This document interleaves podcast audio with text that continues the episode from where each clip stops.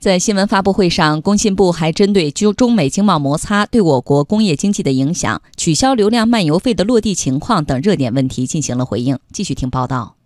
对于中美经贸摩擦对我国工业经济的影响，工信部运行监测协调局副局长黄立斌说：“从上半年的数据和调研情况来看，这对我国工业的影响还没有显现出来。如果说有影响的话，也是有限的。”黄立斌说：“我国制造业门类齐全。”比较优势突出，有足够的市场空间和政策空间，以及制度优势来应对世界经济不确定性的冲击。早三年的话呀，工业的出口交货值占到工业总产值的比重啊，超过了百分之二十。我们看去年的数据啊，出口交货值啊，也就占工业总产值的一成左右。应该说啊，这个一成度啊，大幅度的降低。从美国公布的加征关税清单的这个情况来看。可能对那个我国出口占比比较大的沿海的省份和机械电子行业，以及对美出口比重大的企业的话呀，影响冲击啊会大一些，但不会影响到工业发展的基本面。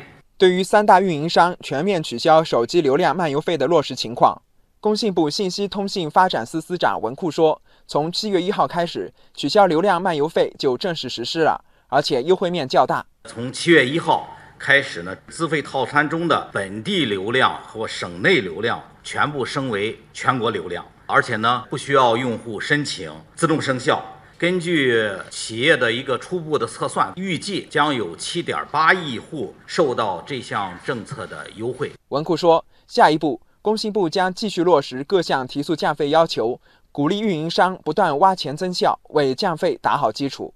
呃，做好取消流量漫游费的实施工作，要求三家基础运营企业要认真对待实施过程当中用户提出来的一些问题以及用户的一些投诉，打造一个良好的一个竞争环境，使几家运营企业吧不断的挖钱，